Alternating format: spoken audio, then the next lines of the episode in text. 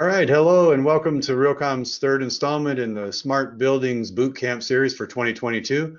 I'm Chuck Neiswanger, president of NiceNets Consulting, sitting in for RealCom's Sarah Bemperin as host of today's webinar, Smart Building Case Studies. In case you missed the first two webinars in this series, you can go to realcom.com and look under past webinars to view their recordings. Before we get started, let me go over a few housekeeping items that will help you have a great webinar experience. First of all, thank you to all of our live attendees. We do encourage you to use the Q&A box at the bottom left of your screen to submit questions or comments. We'll try to get to all those questions, but if we don't, answer them during the webinar. We'll do our best to get to you once the event has concluded. In the handout section, you'll find today's presentation along with ones from previous webinars in the Smart Bootcamp series.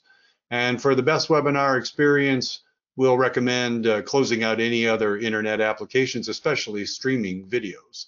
If you're experiencing any technical issues like connectivity, sound, or video quality, the best thing to do is disconnect and click on the webinar link again.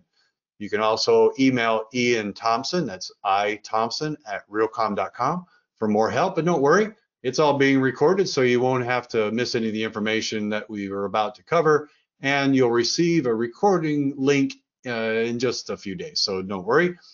And today's educational webinar is sponsored by Bluetooth, and they offer a connected world free from wires where everything and everyone that wants to connect should be able to do so in a simple, secure, and wireless way.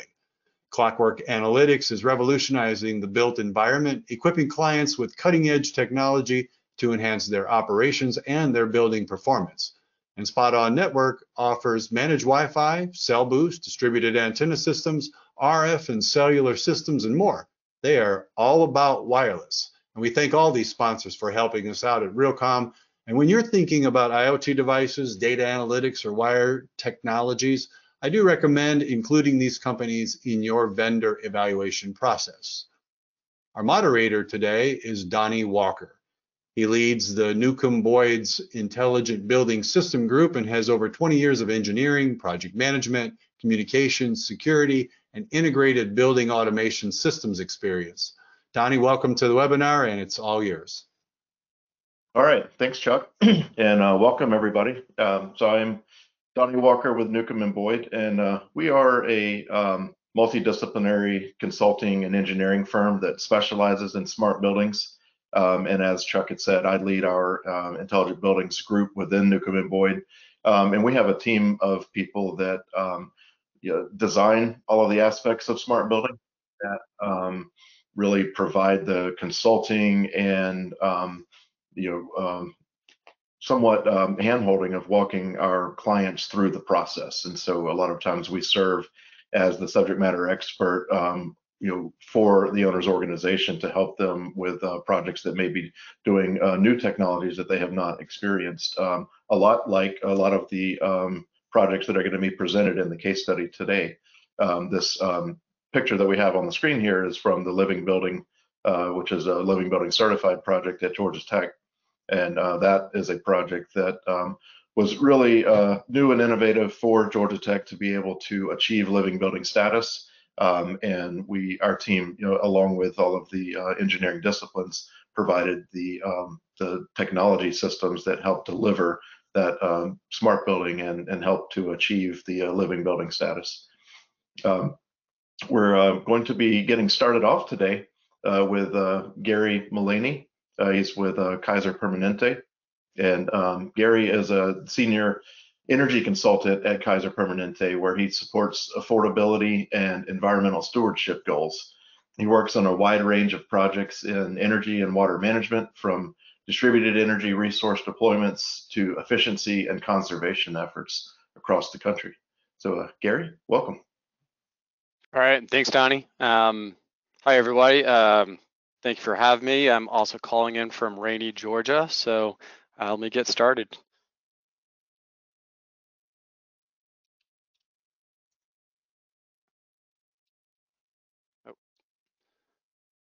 All right, so let me just start with a quick overview of Kaiser Permanente. For those that aren't familiar, Kaiser Permanente is a large integrated healthcare system that operates across 8 states and the District of Columbia. We've got a pretty extensive portfolio, and since we're talking smart buildings, we've got 39 hospitals and over 700 medical office buildings and other facilities. So we've got a pretty good sized portfolio here in the US. So let me dive into our fault detection diagnostic program journey. So the journey actually started before I joined the team, but I'm pretty well versed in our history and kind of how we got here. So we started with a couple pilots back in 2014, and really 2015 is where we started in earnest. We did some national pilots. We did a competitive request for proposal for a FDD tool. We selected Clockwork Analytics and awarded them a MSA. And from there, we looked at the pilots and we really got to the point where we had to make a decision. So we did this pilot. We had to decide, do we want to scale it or not at this point? We had some really impressive results from these initial pilot sites, which were 3 hospitals in California and Oregon, and then 1 medical office building in Colorado. So we decided to go ahead and scale. However, we ran into a little bit of, this looks like a straight line, but at the end of the day, as most journeys are, they're not straight, and they're not smooth paths. So we actually initially tried to go with a national rollout and national funding, and unfortunately that did not work. However, we still carried on, and we still decided to scale the program. We just had to do it a little bit more, we had to be a little bit more creative. So one thing we did that was really essential was we made fault detection and diagnostics a requirement in our capital program to support our commissioning. So we got really good buy-in from our capital projects teams and our commissioning team in particular that set all of our design standards, and they really saw this as a great tool to help things out. So that for us, it ended up working as a great way of getting the tool deployed at our facility. So it was a good funding mechanism, but we also had to work with our local teams and really kind of sell the program and the idea and the technology, medical center by medical center, region by region. And we were successful. It may have taken longer than we initially predicted, but we were able to scale. And you can see here on the bottom of the arrow, that's kind of what the growth trajectory looked like. And on the top, where we picked up some awards along the way. The Energy to Care Champion Award was a pretty big in the healthcare facility space. ASHI's our main area. And so our Zion Medical Center was one of these national pilots. And so they had a lot of success with the tool. And then later we got one for really our portfolio success through DOE, their smart building analytics or smart energy analytics program. So that was really nice to see that award along the way. And so this brings us up to where we are today, pretty large scale. And I'll talk a little bit later about kind of what the next steps are. All right, so what's our operating model? Because you've got the technology. This is kind of what I have stated as our vision statement, which is Kaiser Permanente employees and partners. So I want to highlight that, because this isn't just we're using external folks are using the tool as well. It's not just Kaiser employees using it, but we have external partners that use it. So it's a very collaborative, and they're the key here is fully engaged in leveraging fault detection and diagnostics and a continuous improvement process to deliver a multifaceted value across enterprise and facility lifecycle. Are we there yet? Not yet, but we have made great strides, and we're constantly trying to improve. So a couple other things we like I said, with the funding, we couldn't get a centralized funding, so we had to take a decentralized approach, and our facility operations are still pretty decentralized. So this program is also, while we manage it centrally, try to provide the tools and the guidance and the support out of from a central hub. Ultimately, the work gets done very locally. So we do rely on local champions at each of these campuses that are getting in there and using the tool and driving savings and impact in their facilities. On the bottom here, this sort of formula, this is what we call our we've dubbed our success formula. So we've got to onboard, so that's the growing, you gotta get facilities in there, the tool needs to do the analytics, and then we need to engage. And that third block is really the most important. A lot of people like to jump to impact, they want us to say show me the money, but without the engagement and the rest of the steps, you're not going to get there. So that's kind of the way I've often thought about the program, and I think of it as those are the levers we can pull to get more impact. And on the right here, this is, we talk about that continuous improvement process. That's what we see. It's this complementary effort between what Clockworks is doing, what their tool is automatically doing, and then what our folks need to do with the tool. And that's that monitoring-based commissioning approach. So that's our model. I'll jump into what our impact has been. And I know this is a bit of a busy slide and a lot of numbers, so let me walk through it here. There's no single or easy way to always quantify this across the board, and especially when you deploy the tool over the course of, as you can see, many, many years we were deploying it. It wasn't deployed in phases. It was deployed kind of, we're constantly bringing on new buildings, and they're all at different stages of adoption. So we often have to look at kind of building group by building group, which is this first one, kind of the impact by campus. And so these are the campuses or regions that have, and just give you a sense of what their scale is. This is how many square feet they have monitored, when they went live. So a wide ranging of dates, anywhere from last year to back to 2014, and kind of what their first year cost was. So that's both the upfront onboarding cost plus the first year subscription cost. And I've got the annual cost, so that's that annual subscription, and then what the avoided cost is. So that's what savings, actually, annual savings that they have achieved over time. So you can see how all of these sites have really not only broken even, but done really well for themselves. At the bottom here, this is, if you look at, we kind of collectively looked at all of the sites, and we looked at when did they go live, so when did they come up on the platform. And the goal is that I'd like to see all of our building groups, by the time they've been up and running for 2 years, I'd like them to hit that break even where they have captured enough savings to cover that full first year cost. And so we're very close to that. We're inching closer. There are a couple of sites probably just holding us back where we've had lower adoption. On the right, this is just a snapshot of what we've done in the most recent year. And so that task data, when we capture it through Clockworks, that's what feeds into these avoided costs. But what I'd also like to really talk about, and I know Alex will talk a little bit more about it later, is beyond dollars and beyond energy. And while energy is very important, I think to truly see the impact and the value of a program like this is you got to look beyond just energy. And so what this chart here shows, and this was for one of our, I think it was our Renton campus. It's an admin campus of 4 buildings up in Washington.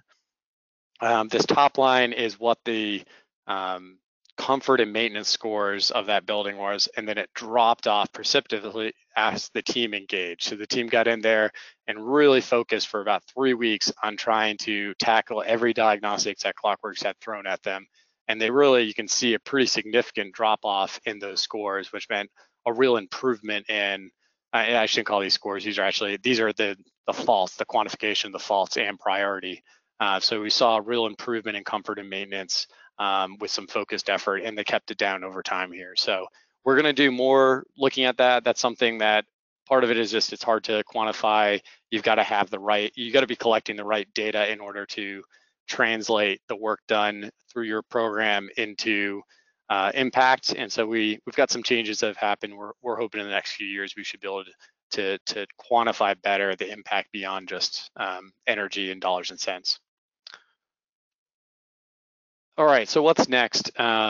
Obviously, the first 2 bullets, we're going to continue to drive engagement, drive impact. So that I focus less on impact. Impact is that kind of lagging indicator, and instead I focus on really driving engagement. We track logins, we track number of tasks being created. So we're looking for those leading indicators to see where our teams are engaged, and if they're not engaged, if we're reaching out to see if they need training, see if they need assistance, understand what the barriers are to engagement. And obviously, we're continuing to grow. The program is almost on autopilot from a growth standpoint, but we're looking to, at this point, really to understand where are remaining gaps, what medical centers have we not got onboarded yet, and why haven't they got there? And then the next 2 are really another area where I focus on. This is integration. In order for this program to really achieve its maturity and achieve its goals, we really need to get some integration in place. So that's I've got 2 or 3 initiatives this year to try to increase our integration into our other tools like our CMMS, and then finally maturity. Like I already talked about, we really want to explore more on maintenance use cases, how we can use Clockworks to help drive our maintenance program, which is a little outside of my my job description, but I'm trying to reach across the aisle and get other folks to buy into it. So, all right, Donnie. Yeah, Gary, that's my slides. That's very interesting, and you know, definitely commend you for how far along you guys are on the adoption scale. And you know, it's something that we see as organizations get started. You know, they'll try different platforms, but it's really that adoption into your operational aspects that makes it a success or not. You know, sometimes you can have a really great platform, but if the team isn't utilizing it, you're not going to see the ROI there. So when you are you know, you said that you define a local champion for each site. So what kind of people are you looking for that local champion, and how do you really define their role in implementing this and making it a success? Yeah, it's a great question. We look for, you got to have the right skills from, you got to understand HVAC systems well, you got to understand building management systems. So usually we're trying to find that whoever is that BMS savvy, HVAC savvy guy on the staff. We've had some cases where we've had some former BMS techs that got brought over to our team, and then those are often the guys we target. But we're also looking for the folks that are they're going to take the initiative, they're self-starters, they work well with others. One of the things we've tried to move away from is just focusing on the champions and really trying to help people understand this is a team sport, it's a team effort. Sometimes we can be really successful with one champion, but if that champion leaves, retires, something happens, then you kind of back at square one. But if you have a team approach, you can really bring that collective brain power to it. And that one person, there's no way that one person can possibly do all the work that's going to be identified. When you turn these systems on, your HVAC systems have there's so many faults that are going to pop up that one person, they could spend their entire rest of their career just trying to resolve all of those issues. But if you take a team approach, then that person can focus on the front end work, the diagnostic work, or looking at the diagnostics and taking the harder stuff or the stuff on the BMS, and then they can push out the rest. Hey, there's a stuck damper out there, there's a sensor that needs to get replaced, to the rest of the team. That's where the integration comes in, what we're trying to work on right now. Yeah, absolutely. That overall team, it's really more of a, you know, a methodology school of thought of continuous commissioning to have everyone involved in that. So how does that team balance out, you know, really addressing issues that are discovered through Clockworks versus kind of your normal task of preventative maintenance? Yeah, that's a good question. That's actually one of the reasons we want to dig into the maintenance side to see if there's a way to better, because I think quite often what's happened is energy work gets seen as, hey, that's energy work, it's on the side. It's always kind of seen as initiative work. So it's not core to what they have to do every day. There's some teams that see it a little different, but a lot of teams I feel like see energy as kind of an initiative. They like it, but as soon as other things come up, it always kind of goes to the side. That's why I want to get it, this program tied more into maintenance. So it's seen as, hey, we might not, maybe we can do our preventive maintenance, have a different strategies, smarter strategies that incorporate these analytics instead of just doing the same strategies that have been going on for 50 years. Not that if it isn't broken, but there's probably some smarter ways we can do the work. So sure, yeah, those are, you know, typically set up by, you know, the law of averages of, you know, when something needs to be done. So with more data, you can really redefine those averages of when things really need to be done. Or we just don't do the maintenance. Sensors are a great example. I don't think people are out there doing sensor maintenance. And what are we doing? Pouring more and more sensors into our buildings. But with tools like FDD, you can pick those up and you can just address them, or at least. Yeah, and they're probably run to failure, but at least you'll know that they're broken. Quite often, otherwise, you don't find out they're broken until there's a member complaining that something's too hot or too cold, or you're not getting air, there's some other issue. So if you can get ahead of those, then that's going to really help you out. Yeah, that's a great point. So we've got a question from the audience here. Is your FDD able to detect degradation in the large motors that can fail at any time? So that's a good question. I might defer that to Alex in a later session. So he's going to talk more about specifically about Clockworks, and he can probably get into that. I think if it's within the FD within the HVAC system, it's probably going to get picked up. But I don't have a good answer to that one. So okay, yeah, we'll quiz Alex on that one later. And then another question is, how are savings estimated? The change in utility bills or using savings calculations or IPM MVP standard? And so, you know, really kind of looking at is it something that you're modeling, or is it, you know, kind of looking at metered data, this versus this? How do you calculate that? Yeah, again, I'll say Alex will be able to explain it better than I can, but I know they do. There's a regression model around identifying the savings. So we do rely primarily. My first point of contact is using the Clockworks data and their tasks. So when you identify a diagnostic and you escalate it to a task, think work order, that will then tell it if there was an energy impact. They'll then calculate what the annual energy savings would be, or the avoided costs. So I think of it as like, this is how much energy would have been wasted. And so that is a pretty conservative. We've had our engineers take a look at it, and they use basic engineering calculations. And they've said, if anything, it's a pretty conservative approach. So we've used that because that helps. So you can look at EUI, but the problem with EUI is that you could have done something, some other measure, and it's hard to differentiate and create attribution. So I've focused on the task. I then also like to try to come back and hopefully if there's been great task activity. We've been closing a lot of tasks, seeing a lot of great work in Clockworks, then it should then reflect in the EUI as well. That doesn't always happen, and that's where you got to dig in and understand, did something else happen in some other system that's kind of killing your savings? Yeah, that energy avoidance can be really difficult to define, because you can end up with, if you have a really poor performing building and you improve that a lot, you show a lot of energy avoidance. Whereas if you're, you know, kind of maintaining it off the start, implement these systems, you're kind of keeping it from getting to that point, which is great, and it's still money, money saved, money earned, but hard to define because it never got to that point where you really saw how bad the building could operate. Yeah, and I also see a lot of teams will have a hard time understanding that, say, maybe 4 years down the line. So you had some great savings in year one, and 4 years down the line, maybe you're not still seeing savings, but you haven't gone back. They don't really think of it as, well, that's, if you didn't have the tool, you're probably going to regress back. Maybe not all the way, but there's no way you can monitor your system as well without that extra layer of analytics on top, unless you just throw additional manpower, but that's more cost. So that's there's trade-offs there. So you got to be having those discussions with the bean counters and making sure they understand that, like, you're not going to keep saying more, but you have to understand that keeping it low, that is still a feat, and that's a success in itself. And then you've got to do additional measures to continue to drive additional savings. Absolutely. Well, thanks, Gary. That was very informative, and we'll pick back up on some of this in the Q&A. Of course. Welcome. All right. Thank you. All right, next we have Eric Heron.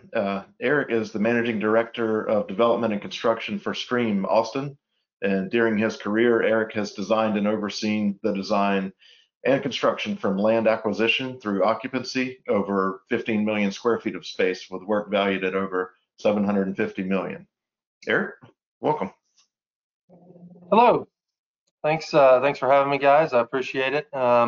I've been now able, this is I think the third event I've done with RealCom. I'm excited to be involved, so thanks for having me. I'll tell you a little bit about our project in a very short amount of time. I'm gonna give you insight into kind of what we're doing. I'm not the technical guy. I'm a reformed architect turned developer, but I'll tell you a little bit about the project we're doing in Austin here, and then we'll take questions at the end. I'll get through it as quick as I can. My first slide here is River South is a project in Austin. It's a JV between Stream and QuadReal. Can we go to the slides? I don't think I have. Okay. This is the building. Give you a little overview of the project. It is. Is a project that is kind of the first building in the South Central Waterfront District, which is an area of Austin just to the south of the river. It's an expansion of the CBD south of the river. The southern line of the CBD has always been what we call Lady Bird Lake, which is really the dammed up Colorado River. And so we sit in kind of an an interesting location with great views of downtown. We're also on the park system, 13 miles of hike and bike trails, as well as connected to Auditorium Shores, which is where we have a lot of music festivals, food festivals, those kind of things. So very well situated. We're also connected very close to the South Congress Entertainment District, which is kind of the entertainment district of Austin, kind of the cool and hip area of Austin. So going forward here, the breakdown of the building, we're a 372,000 foot building, 350,000 foot of office in 10 stories above a 5-story garage that's above the retail level. And then we have 5 levels of below grade parking, so a total of 800 parking spaces, you know, almost 60 feet under the ground with parking. We also have a rooftop park on top of the garage. You can kind of see that kind of in the yellow area there, as well as a what we call the Jewel Box Fitness Center and a 15th floor amenity lounge, which basically, you know, serves kind of coffee during the day and then becomes a lounge for as a tenant amenity in the evenings. Pretty excited. We were excited to win the 2021 Digi Award for the most intelligent office building. As I got into this, and give you a little history here, QuadReal, you guys, they're regular participants, Thano and Bill Massey, Thano Lambrinos and Bill Massey with QuadReal came to us after we actually started construction on our building. It's about 3 years ago, and said, we want you guys to consider making this a smart building, and we didn't know much, you know, at the time. I knew very little about, you know, what that meant. Through a lot of education on their part, teaching our team, we bought in hook, line, and sinker. We decided to go after this hard and make it the smartest building we could. We have implemented a lot of things I'm going to talk about here in a minute. And frankly, you know, my question to them was just, hey, take me to one of these buildings I can see what we're doing here. And the answer is there's not another one like it. We believe we're the smartest building in Austin for sure, definitely Texas, and likely in the U.S. As a multi-tenant office building, which is really kind of a differentiator. There's a lot of people that are doing this in universities. There's a lot of people that are doing this in end user buildings, or they're doing pieces of it, maybe even to a larger extent than we are. But just putting it all together in a multi-tenant, you know, leased spec office building, it doesn't happen a lot. So we've learned a lot about that process. So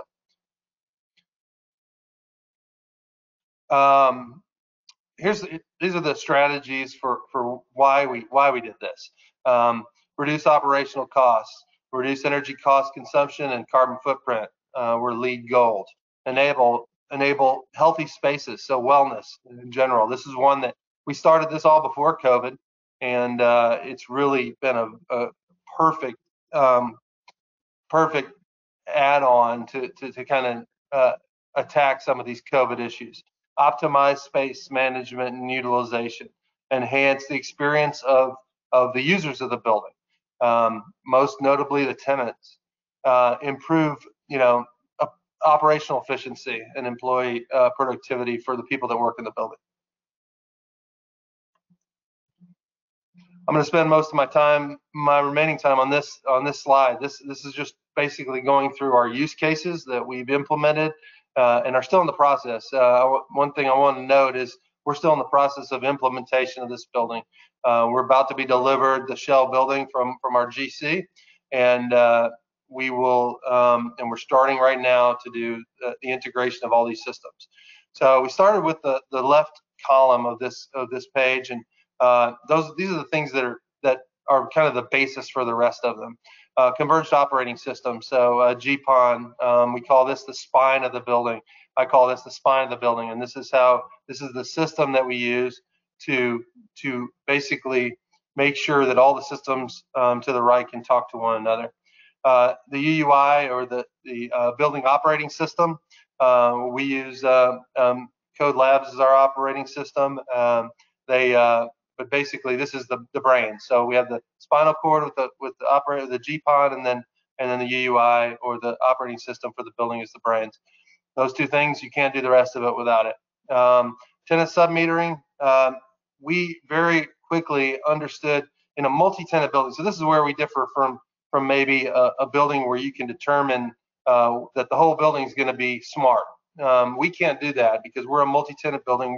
We're leasing this to tenants that have the right to buy in or not buy in to submetering, buy into smart building. And so submetering is our means to allow that and make it make sense for them. So by submetering tenants, we're giving tenants an actual usage of their electrical bill that includes their appropriate pieces of mechanical loads and those kind of things. So when they call on air, they're charged for it appropriately. And so we did a very intense submetering plan. Mobile app for tenant services. So this is about the tenant experience, but we have a River South app that will allow tenants to do a lot of things and take advantage of a lot of the other columns here. Operationalized BIM. So this is a digital twin of the building for use in operation of the building to test concepts before they go live in the building. Dock and driveway management, important in this building. We have a driveway under the building where our docks are, and so we manage those through our smart building platform. Work order integration. So as a multi-tenant, we are responsible for helping tenants with any issues they have, and so through the app they can order work orders for our team to attack. Intelligent integrated parking. So one of the things that kind of figured in. And I'll give this quick introduction. I'm gonna just kind of explain kind of a day in the life at River South as a tenant. But I arrived to the building in my car. It sees my license plate. It opens the gate without me having to touch anything or pull out a card or anything like that or pay. So it opens the gate and it notifies the building, the brains, that I'm here. It might tell my receptionist that I've arrived for the day. It might start cooling my office down to the correct temperature, set my lights right. It might send me a text and says, hey, you normally get coffee as you come through the lobby. Do you want your normal coffee? And you say yes, and it's there. It may order the elevators for you. It knows it takes 3 minutes about where you park, and in 3 minutes, the elevator's waiting for you without you having to press a button. And then throughout the day, anything you want to do, if you want to order lunch, if you want to schedule yourself for a fitness class, all those things are possible through the tenant app. So that's kind of a day in the life, but it starts with the integrated parking. It's a LEED Gold building, rainwater and condensate capture on the site. We keep track of all that through the building operating system. Occupancy data collection, it's really the most important piece of the puzzle. I believe that there's the most important data that we collect is through the occupancy data collection. So these are micro motion sensors that track, you can count actual people. Instead of just knowing that people are in a space, you can tell me exactly how many people are in a space. These can be used for emergency response. These can be used for space utilization. Knowing how people are using our building is critical data. Cleaning scheduling. Why do we clean spaces that haven't been used during a day? Intelligent EV charging, intelligent security, digital kiosk, guest services, occupancy comfort. We're doing IAQ sensors throughout the building that will monitor, I think it's 15 different points, including temperature, lighting, sound, particulates, carbon dioxide, that we can use to make those systems, the building systems, work differently. For example, bring in more outside air. Bike valet, which is connected to the student to the tenant app. Smart lockers, leak detection throughout the building required for tenants, and then smart bathroom amenities. So things like changing the toilet paper roll. It sounds so simple, but changing it when it's actually empty and not just when it's scheduled to be done. So sorry, I breezed through a lot of information there. There's a lot to it. I'm happy to answer any questions, Donnie. Yeah, thanks. That is a lot that you've got that you're offering there, and I agree with you. It is very unique in the multi-tenant office space. You see a lot of those types of initiatives in a single tenant office where they're trying to really have the best headquarters workspace. But a lot of people are moving into 3 floors in a building like yours, 5 floors in a building like yours, and they're wanting to provide those types of things for their employees. And so offering that as the base building as a really as an amenity gives them the ability to move into your building and not have to initiate that type of effort, which I think is very valuable. Are you writing any standards into your design requirements for tenants to say, we've got this great opportunity for you to really, tie in and buy in to what we're doing here, but when you fit out your space, there's some things you're going to need to do to make your space as integratable as possible to what we've already achieved. Absolutely, it's become a sales pitch where we're basically having to kind of explain to them, talk about energy savings that they can expect. They're going to get some energy savings just in the common spaces of the building and the things we've done to make it a more efficient building. But actually getting them to buy into extending those services into their space, that's the piece that we kind of have to sell them on. That's why we talked about that sub-metering of tenants down to, so we know exactly what their uses are. It's a tough task to do when you're talking about, just for example, all the HVAC systems, and you're trying to take those systems and monitor, exactly who calls for air where. These are systems that are shared amongst all the tenants and the common spaces as well.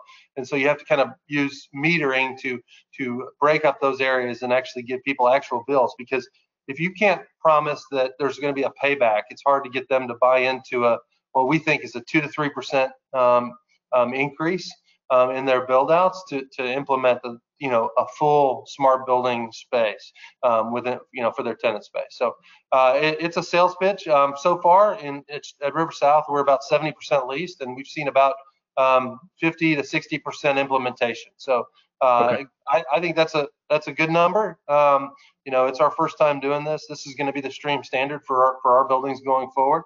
But we're really excited about it, and the ones that are doing it are really excited about it. So there were a couple of questions about the UUI you're using. So you're using Code Labs for your UUI. So they're helping you to really deploy all of these services.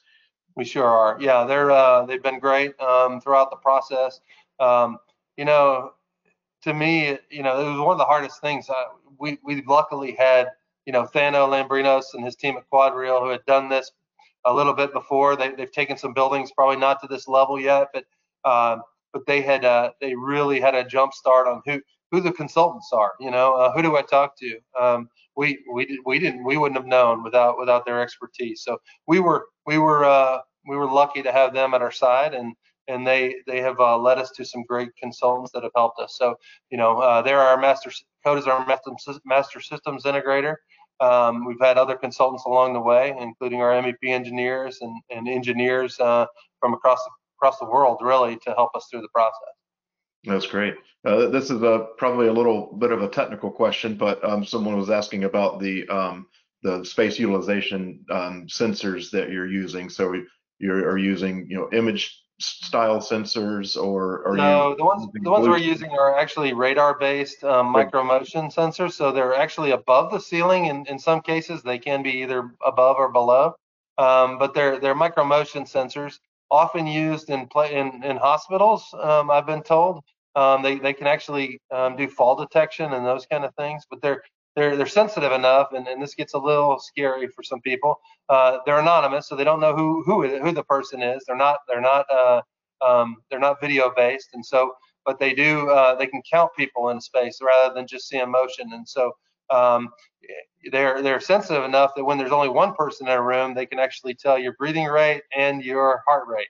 So very, very exciting, material. It scares some people when they know you could be monitored at that point, but they are anonymous to help with the security concerns. Yeah, no, that's great data. All right, well, Eric, we'll wrap up here. We'll save some of these other questions for the panel discussion later.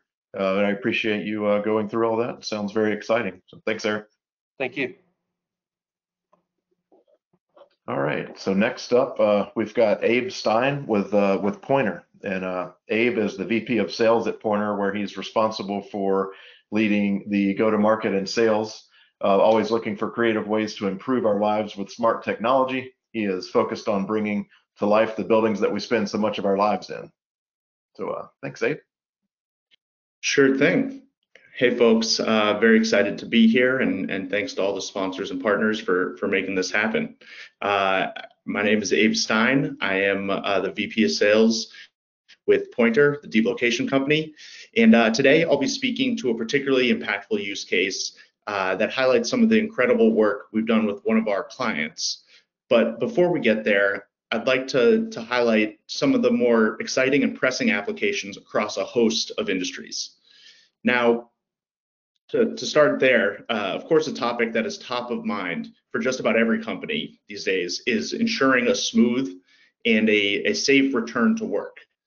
This, along with the shift towards hybrid working, is transforming how companies envision what a smart workplace really looks like. You know, whether it's leveraging indoor positioning systems to aid in desk booking or optimizing a company's various leases and assets. The next one the next use case we see a lot about is with smart hospitals.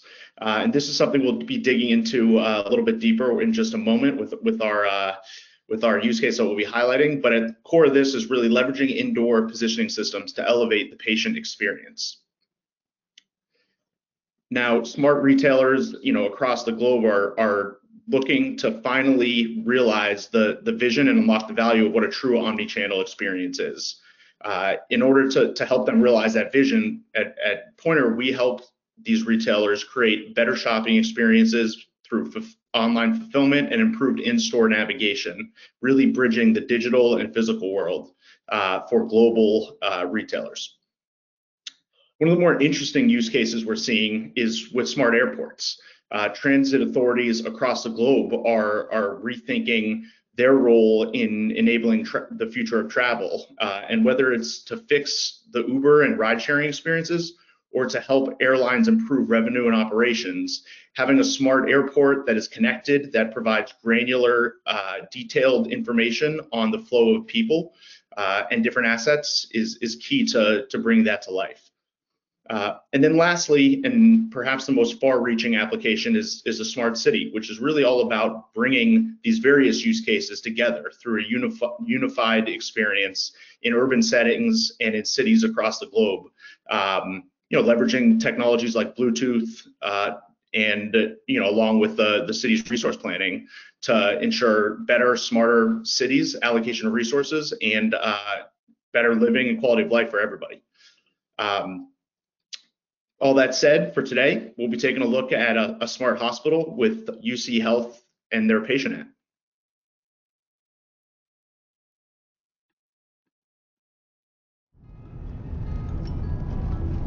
So it looks like we take a left here and then a right in 3 blocks. Any idea where to park? It's telling me we can park in this lot. Oh look, it saves where we parked. Now we just have to walk through those doors. I think it's on floor 5. It says take this elevator right there. Well, now I know where we are. His office is this way. Oh look, it says welcome. It knows we've arrived? Yes, and it's checked you in already. Wow, that was easy. You'll be able to come by yourself next time. Oh, but then I won't get to spend some time with you. I'll come with you for moral support. How about that? Deal.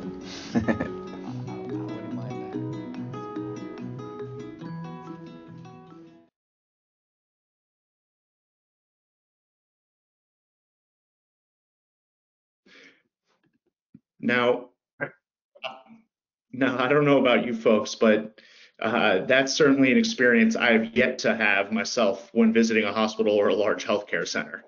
UC Health, like many hospitals, it's a hard place to navigate, right? You've got sprawling buildings, a number of different garages, offices, and treatment centers that you know, can vary from building to building and from visit to visit.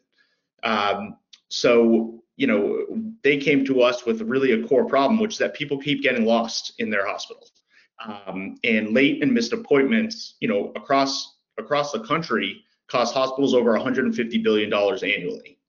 But perhaps, even not perhaps, certainly more importantly, it leads to poor care for folks when they're at their absolute most vulnerable. Now, what the question sort of becomes, what makes this such a hard problem to solve? Well, you know, as we all know, or if not, as we might imagine, GPS doesn't really work indoors, right? GPS is powered by satellite images and, you know, is not a solution for indoor positioning or location and data services. And both building and maintaining reliable maps at scale in dynamic environments is incredibly difficult. The good thing, as we've seen with UC Health and we're seeing with a number of other hospitals, is that hospitals and healthcare providers are more committed than ever in delivering a frictionless patient experience. And the key to unlocking this is wayfinding powered by BLE. Now, in the case of UC Health, they've leveraged Bluetooth beacons to enable location services, including digital wayfinding and geofence notifications. They've done this and deployed it across over 2.5 million square feet and across 5 buildings and 7 parking garages. Now, what this has really allowed them to do is enable a seamless patient journey from when somebody parks their car or arrives on campus, guiding them through those parking garages, giving them an optimal route, both indoor and outdoor, and back indoors again to the medical provider on campus. This creates exceptional journeys that are tailored to each specific individual and unlocks solutions ranging from accessibility to better optimizing, you know, on-campus and on-site resources.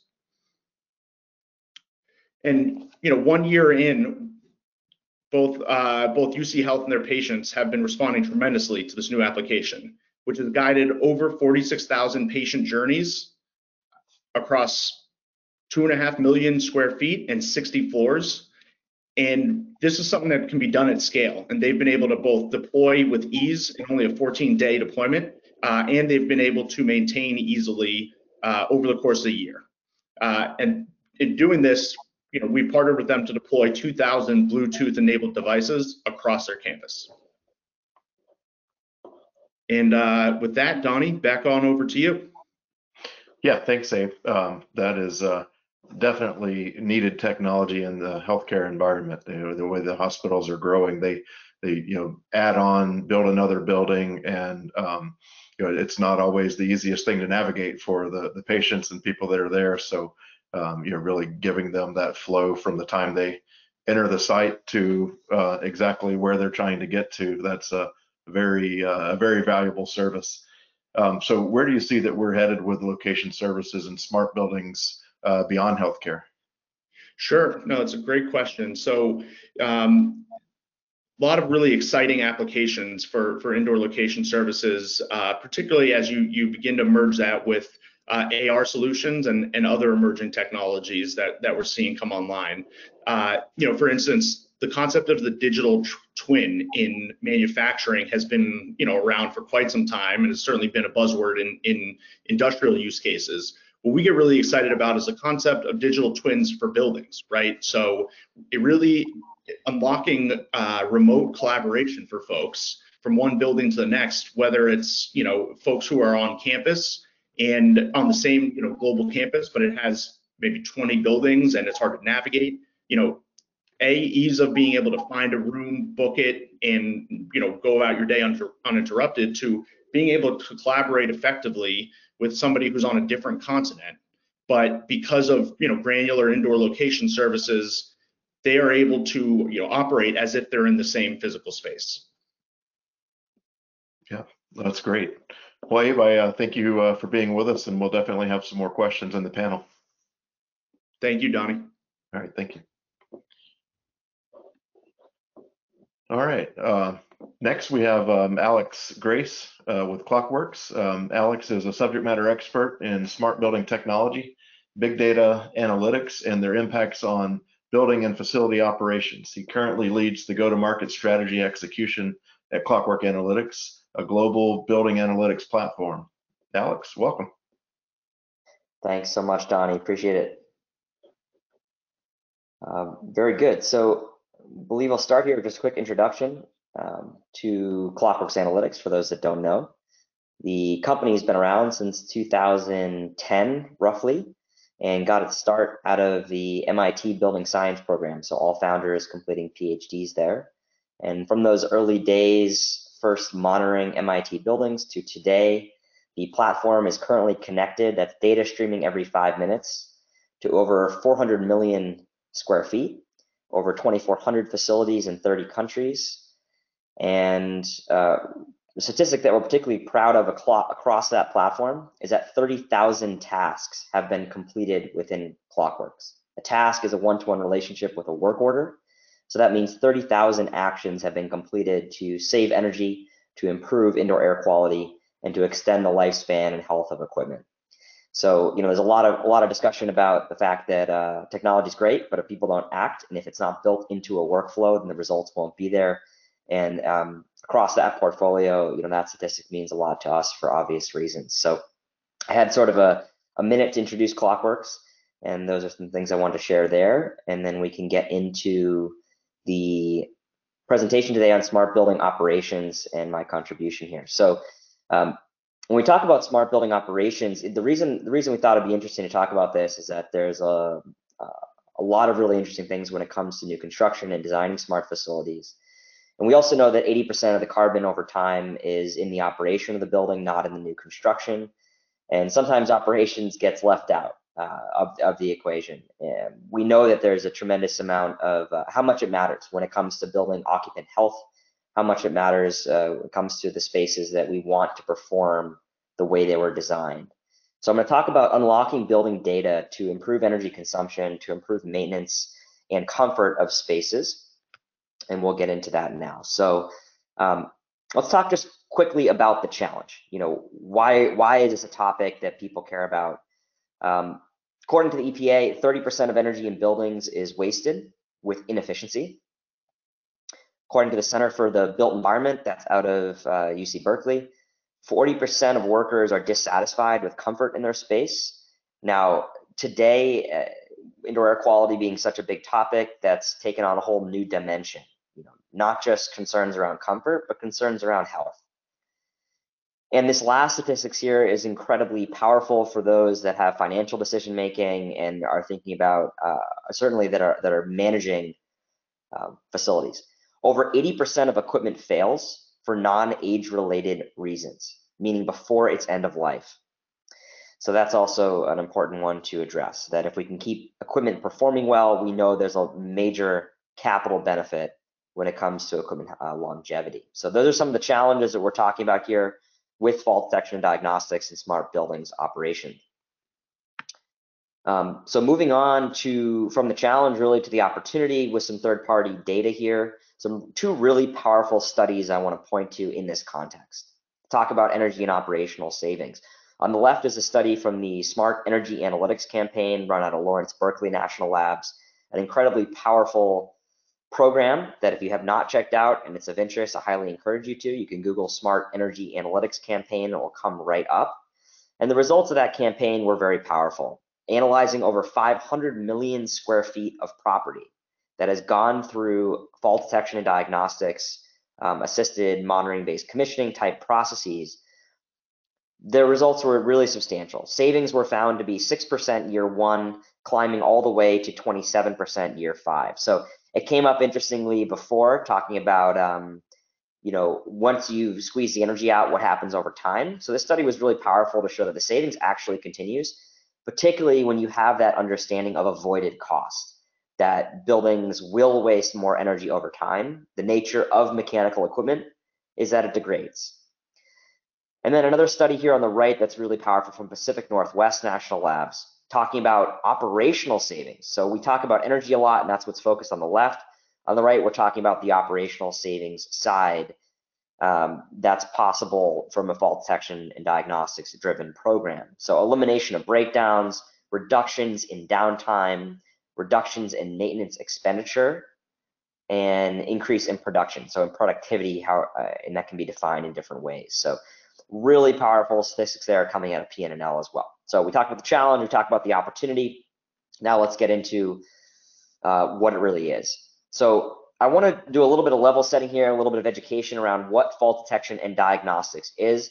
It's a term that probably a lot of the audience is familiar with, but I believe there's still quite a bit of confusion. And I want to talk about really the distinction between building automation alarms, fault detection and diagnostics. So on that first part of the funnel there at the top, talking about BMS alarms, you've got raw data, if then statement, if this temperature is exceeded by this many degrees, trigger alarm, right?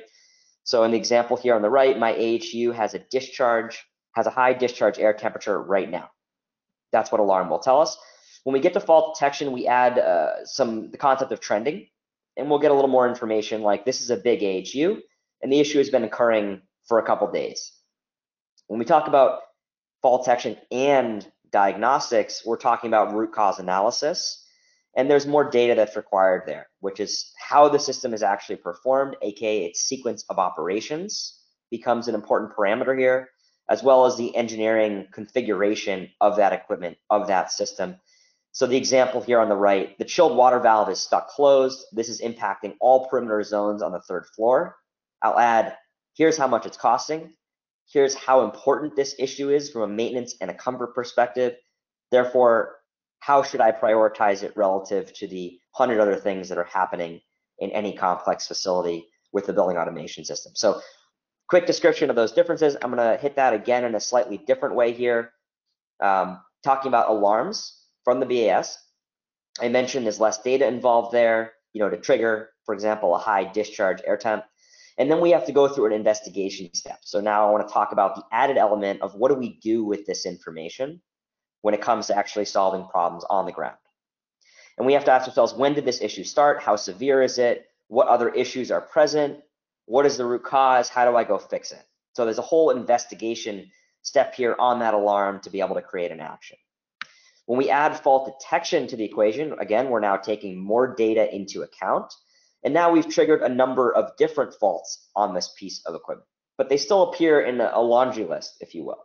They still appear in sort of an advanced alarm type scenario. So now, in addition to my high discharge air temp in this example, I've added a fault on a sensor, and I've added the fact that we're not utilizing free cooling, using outdoor air when we could be on this economizer. So I've sort of checked the box around when did the issue start and how severe is it? But I still need to do root cause analysis to really figure out what I need to do to fix the problem. Okay, moving on to diagnostics, adding that second D to the equation. Now we've gotten to that root cause. Those faults have been strung together into one analysis. So I'm not looking at a laundry list. I'm getting to the root cause of the problem to fix multiple issues at the same time. And I can really spend less time troubleshooting, more time fixing. So that's the really important thing to keep in mind, particularly if you're in the facilities world and you're looking at these types of technologies. Do you get to that root cause? Can you get right to the fix? Or you need to do a lot of troubleshooting to get there? Those are important things to keep in mind. We have a large white paper about this, written in collaboration with James Dice from Nexus Labs, and that's a really powerful piece that's on our website, clockworksanalytics.com. Feel free to also send me a message or contact us through the website if you have trouble finding it.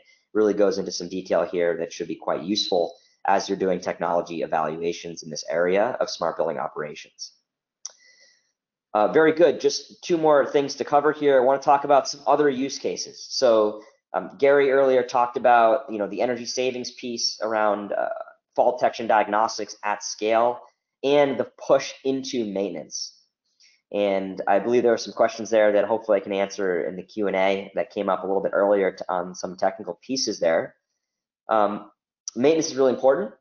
And some other use cases I want to talk about that are really tied to fault detection. So when we're talking about FDD, emphasis on that second D, diagnostics, we're talking about not just identifying energy measures, but being able to fundamentally figure out where problems are occurring across equipment. And the really important second part of that is, should you care? And one of the key ways that we care today is, what is the impact on occupant health? Do you have the ability to immediately pick up on where the ventilation issues are and where the humidity issues are? in your spaces. So a question I often ask building owners as you're looking at IAQ strategies, first and foremost, do you know where all your stuck outdoor air dampers are across your portfolio? If that question can't be answered, that's really square one. Again, the nature of mechanical equipment is that it will degrade. It's not a question of if the damper will stick, it's a question of when. So do we have tools and technology in place to be able to alert us to that, to those facts, and make sure that we're addressing it in a timely manner in an appropriate way. And then in addition to indoor air quality, I want to bring up one other case study here, which is a university, 53 buildings, 3 years of FDD monitoring, over $1.3 million saved, and 100,000 on the table to be saved with open tasks. And this is an example of the type of executive dashboarding that can be involved in an FDD program. So in this case, monitoring 13,000 pieces of equipment, tracking savings over time, the carbon tracking and the carbon accounting associated here, as far as ESG initiatives go, is obviously an important and increasingly important component as well. As being able to track, you know, how many tasks not only do we have completed, but what is open, what are we working on right now, particularly for organizations that rely on a lot of different vendors across their portfolios. This becomes a really powerful tool for vendor management as well. You know, how do you make sure that you're maximizing your service agreements, that when a technician shows up on site, that they're doing what is most worth their time and has the biggest impact to your facility, rather than just running through a checklist, which is frankly the way that service has been performed as part of service agreements in the same way for 3 decades. We have technology now to use a data-driven approach, and you know, that's an important part of the strategy as well. So I believe that's my time here, and I'll open it up. I think we have some questions. Thank you. Yeah, thanks, Alex. We do have some questions, and we're going to jump into them in the panel discussion. And so we will hit you up for those at that time. I think we're going to jump into a video from Spot On Networks. Thanks, Alex. Thanks.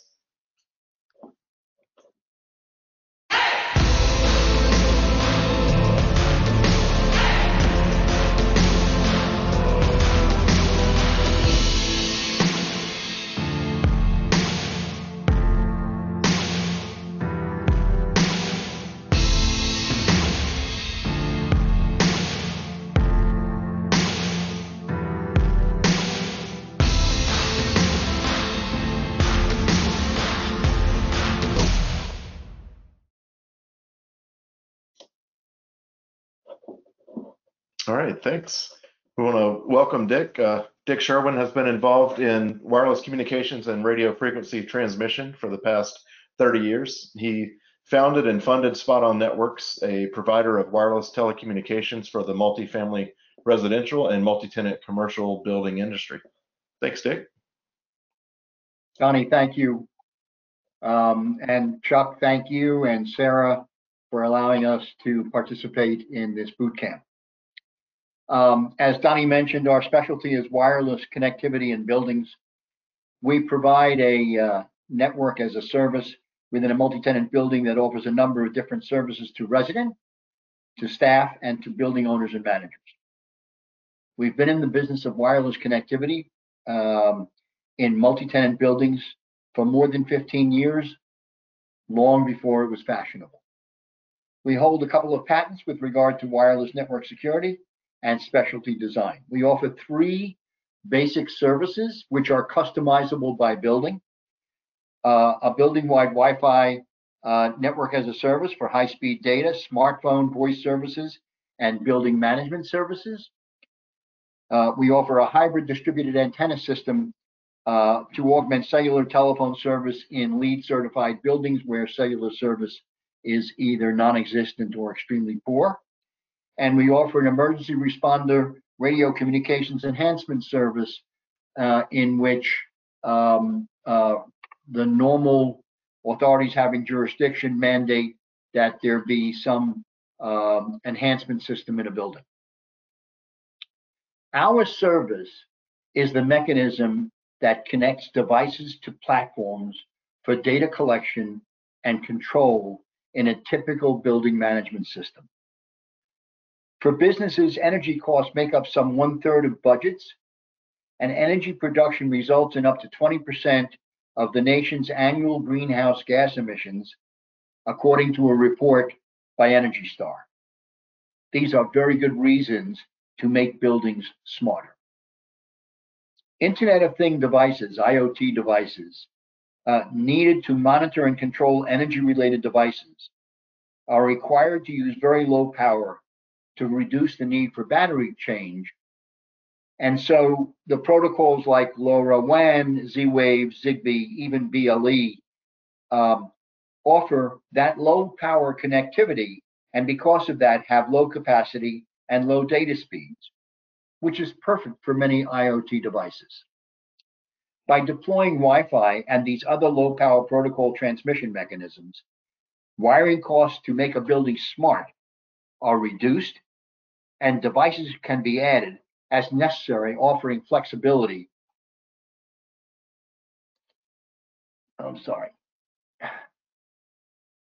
Offering flexibility in buildings. Any building network requires management. Data security and continuous uninterrupted connectivity are mission critical to ensure proper functioning of all services. Separate virtual networks, called virtual local area networks, which are secured from each other, are targeted to provide connectivity to specific individual applications. And the security from one to the other is extremely important and is part of the network as a service that we offer.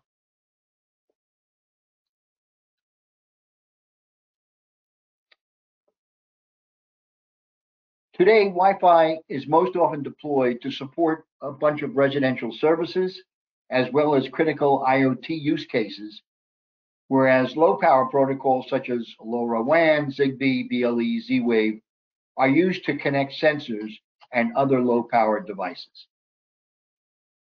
When used in tandem, the two technologies, both the Wi-Fi and the low-power protocols, support a vast array of IoT use cases in the verticals that you see on the chart.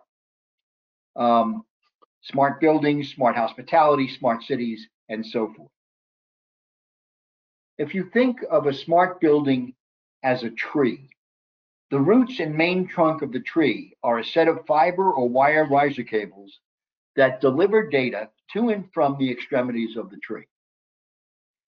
The main horizontal branches are a set of wires connecting the trunk or riser to the endpoints of the branches, in our case, access points, that deliver data in both directions from user devices or sensors to applications in the cloud or to on-site servers. One network is therefore capable of providing all of the resident tenant required services, including video streaming, high-speed internet access, voice and text service on smartphones, as well as building owner-manager requirement connectivity to collect data and control certain devices to make the building more efficient.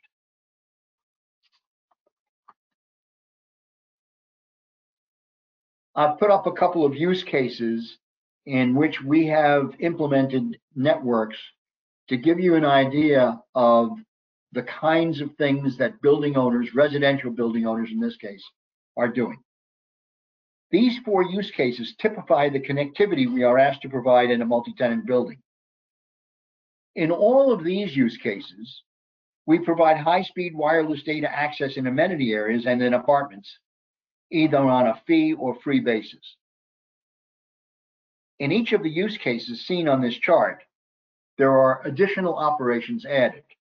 In the San Francisco case, we provide connectivity to EV charging stations on garage levels, as well as Wi-Fi calling on those levels in which there is no cell service. The EV charging stations use Wi-Fi to connect to their main servers, as well as smartphones in the building, in the garage levels, use Wi-Fi to provide voice and text services. Access to Wi-Fi enabled thermostats for residents and the concierge is also available. And lastly, the fitness equipment in the fitness center connects to the internet through our network. In New York City, in the two cases you see on the chart, we provide connectivity for intercoms, security cameras, and elevator control systems. In the hotel project, we provide the connectivity for check-in kiosks and the luggage robots. And lastly, in the Washington, D.C. Section, we pretty much mimic what we've done in the New York City area by providing thermostat control and all of the data functioning for amenity area Wi-Fi and voice calling on smartphones.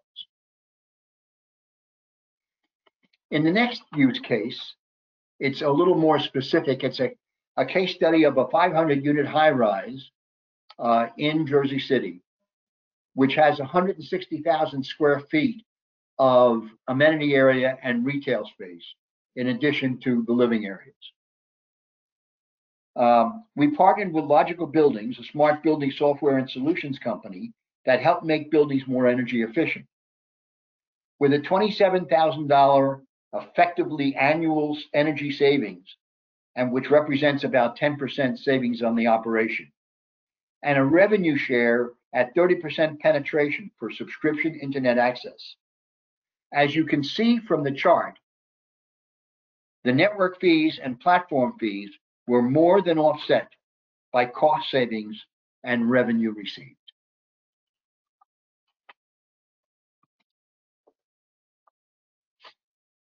A managed network is more than just installing access points or smart hubs. The network needs to be tested periodically because the nature of radio frequency is that it changes all the time. Constant monitoring assures connectivity. Analyzing the metrics of the network ensures that appropriate capacity is available for all the users, that is, the residents, staff, and of course, the building management data communication capabilities. Ensuring quality of service for all users keeps tenants satisfied and makes the building operations much more efficient. Donnie, it's all yours. All right, thanks, Dick. So, you know, we've seen this trend lately that, you know, the managed Wi-Fi and multifamily market is really starting to trend up again. What do you think is causing that? Certainly, the work from home situation as a result of the pandemic has added the need for building owners to recognize the need for continuous data communication throughout the building. One of the things that we're seeing is that, especially in newer buildings that are LEED certified, the need for voice and text capability for smartphones is really critical, and cellular services do not penetrate these buildings because of their LEED certification, that is low E glass and the concrete structure of the building. Right. So Wi-Fi throughout the building, a building-wide Wi-Fi service, really gives the building owner the capability to provide cell service in the building without having to make an extensive and expensive investment. Great. Well, thank you. Well, I think we're going to invite our panel to join us, and we'll get into some additional questions.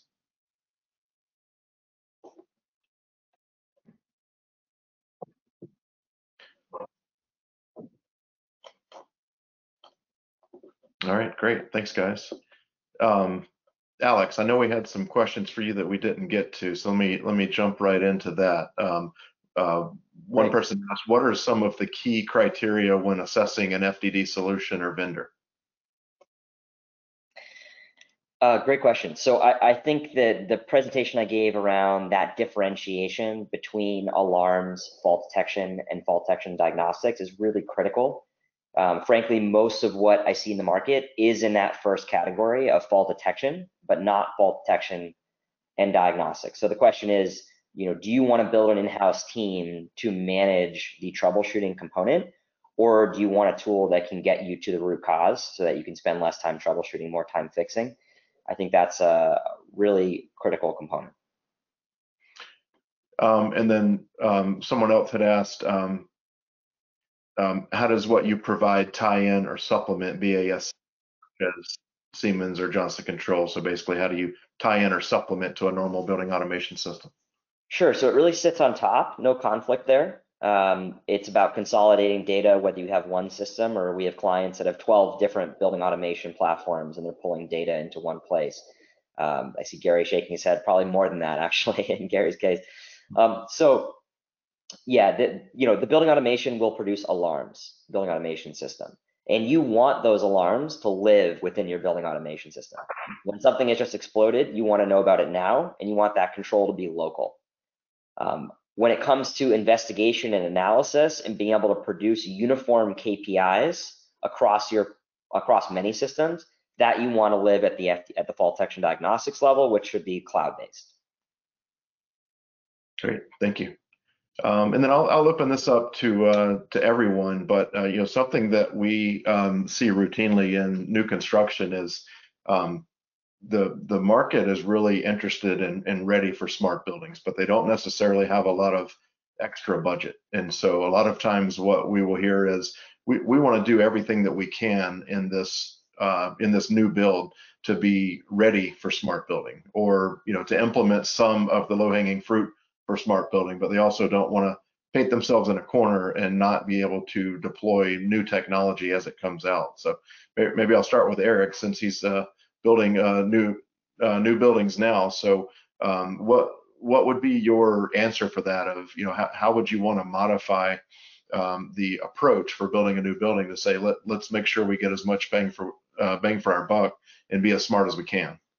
Yeah, my argument, whether it be tenants we're talking about or developer partners and new buildings, is that we can't afford not to do this. When you look at the payback for these things, and we're just getting there's a lot of it that's evaluations not based on a lot of history, because there's not this hasn't been done a lot to this level, but we're seeing $2 to $3 initial cost per square foot in an office building, but returns in the range in pure energy of 40 to 60 cents a square foot per year.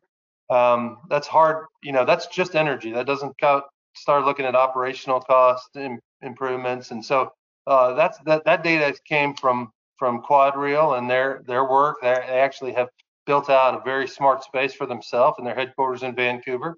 Obviously, regionally, those things are going to be affected. We don't use heaters here, although today we need them. But there's going to be regional differences, but the payback is really easy when you look at the numbers. The ROI is there. We think it's going to pay off even bigger when it comes to operational savings and all the things that make it easier to run the building. From our standpoint, as a real estate company, just the knowledge of how our buildings are used and understand all the operational savings, all the potential to reduce loads on equipment and do fault diagnostics, all the IA concepts that we're talking about in the future. That's all that's exciting. And that's all I can say. It sells itself if you look at the numbers.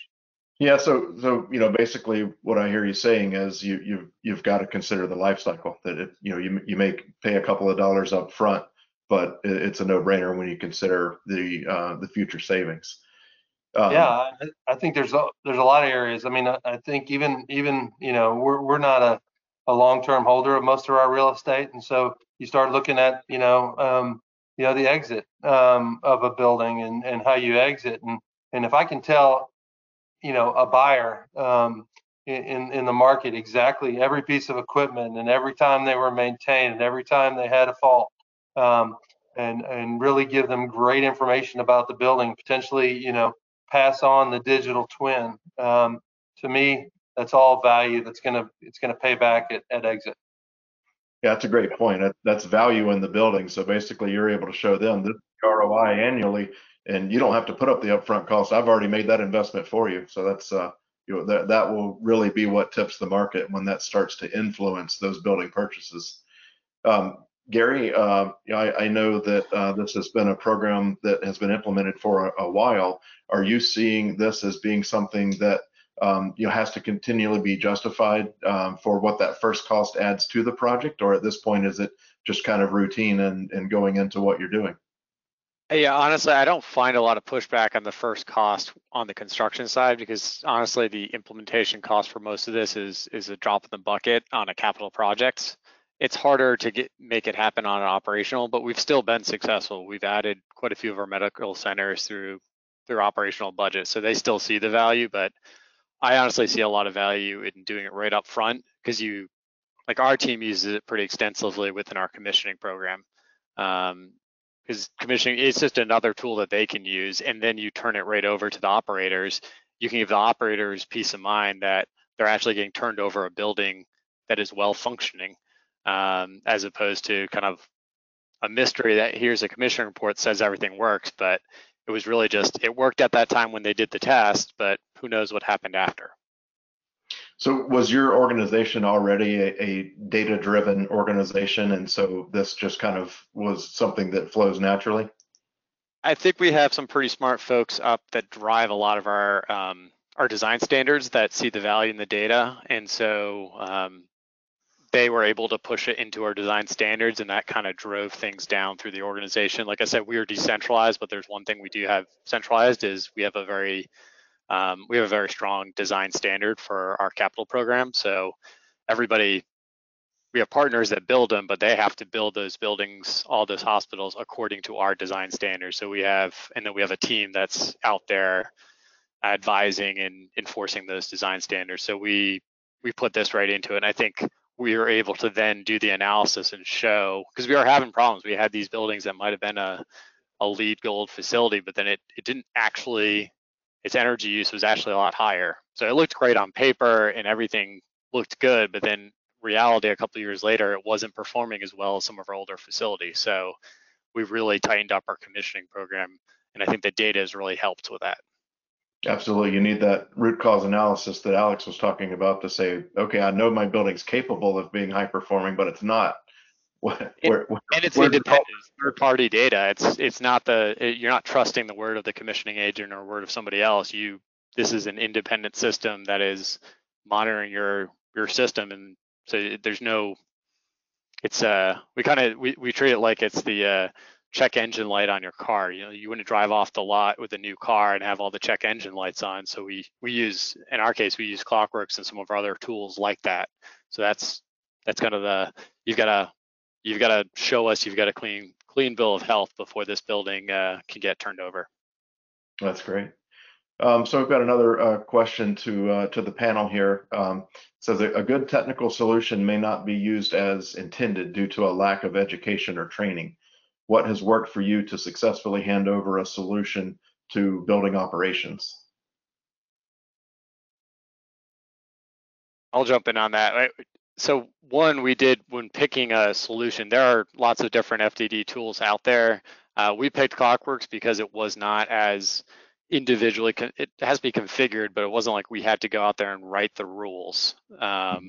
So for other applications, tools might be better, but for us, the fact that it was a really good, easy user interface, we got a lot of great support from the team. We really try to treat the Clockworks team as an extension of our facility operators. And I think where they see it that way and they have that back and forth interaction on the platform when they have questions, because it gets turned over, it's never perfect, but it requires that back and forth, and then it really ends up being valuable. And that then becomes useful down the line, like 5 years later, you've dialed the system in, so the next person that comes over, they've got the benefit of that, as opposed to that person retires and they leave with all that knowledge. But it does take I'm constantly looking at the adoption. I'm trying to monitor, see how folks are doing, reaching out, really trying to make sure that we're being proactive and getting them the training. I've tried to build a lot of kind of governance and support in a cohesive group and a work group across the nation. But it is a challenge. But I think we've had success in constantly trying to improve on it. Great. You know, Abe, with your solutions with indoor wayfinding, it's, you know, it's kind of the opposite of that. You don't get the luxury of training the end users because the end users are visitors. So how do you work with the solutions to, you know, commission them and make sure that they're working and, you know, kind of an easy to use interface so that, you know, people that do, you know, set up a visit with a doctor know how to get that application and get to where they're going without a lot of training? Yeah, no, that's a great point, and it does certainly make our solution unique in that, you know, at our core, what we often, you know, are delivering is simply, you know, an SDK, right, and the data and intelligence that injects into the end user application. So really the way we go about that and the way we think about it is partnering very closely with the team responsible for delivering that application. In certain industries, it is internal. They've got their own IT department maintaining an application.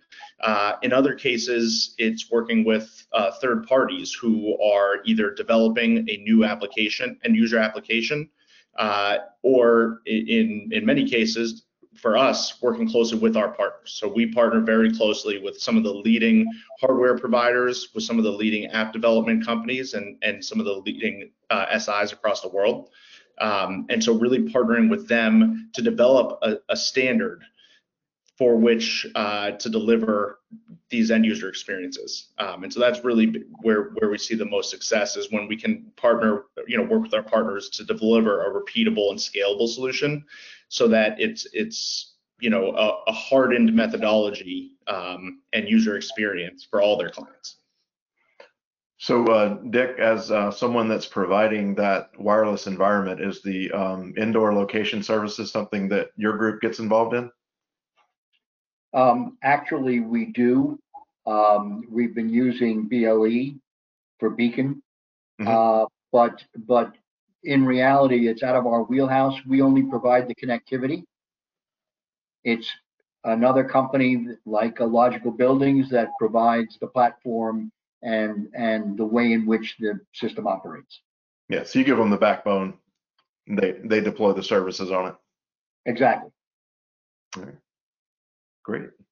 Alex, how about in the area of you know, building analytics? Does the location of people kind of play into any of the building analytics that you're producing, whether it come from, you know, Bluetooth data or occupancy sensors, or, you know, really anything else that's indicating where people are active in the building?